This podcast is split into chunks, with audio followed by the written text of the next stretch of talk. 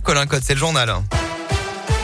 Bonjour Alexis, bonjour à tous. Et à la une ce matin, l'ombre du Covid-19 plane sur la troisième journée d'audience au procès aux assises de Nordal Lelandais à Grenoble. Dans l'affaire de la petite, euh, de la disparition de la petite Maïlis, l'accusé était souffrant hier soir selon les informations du Dauphiné libéré.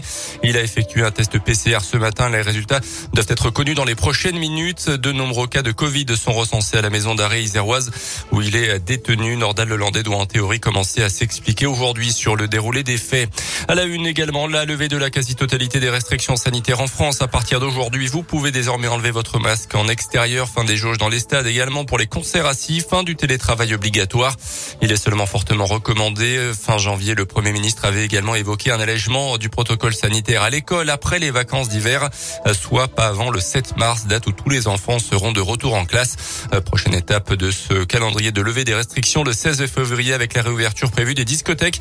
On pourra se restaurer également dans les stades, les ciné, les transports en commun. Retour des concerts debout cette fois-ci. Des centaines de personnes dans la rue à Clermont hier, 400 d'après la montagne pour défendre les droits des salariés du social et du médico-social. Journée de mobilisation nationale, une délégation a été reçue en préfecture. Les salariés réclament des augmentations de salaire dans le cadre du Ségur de la santé.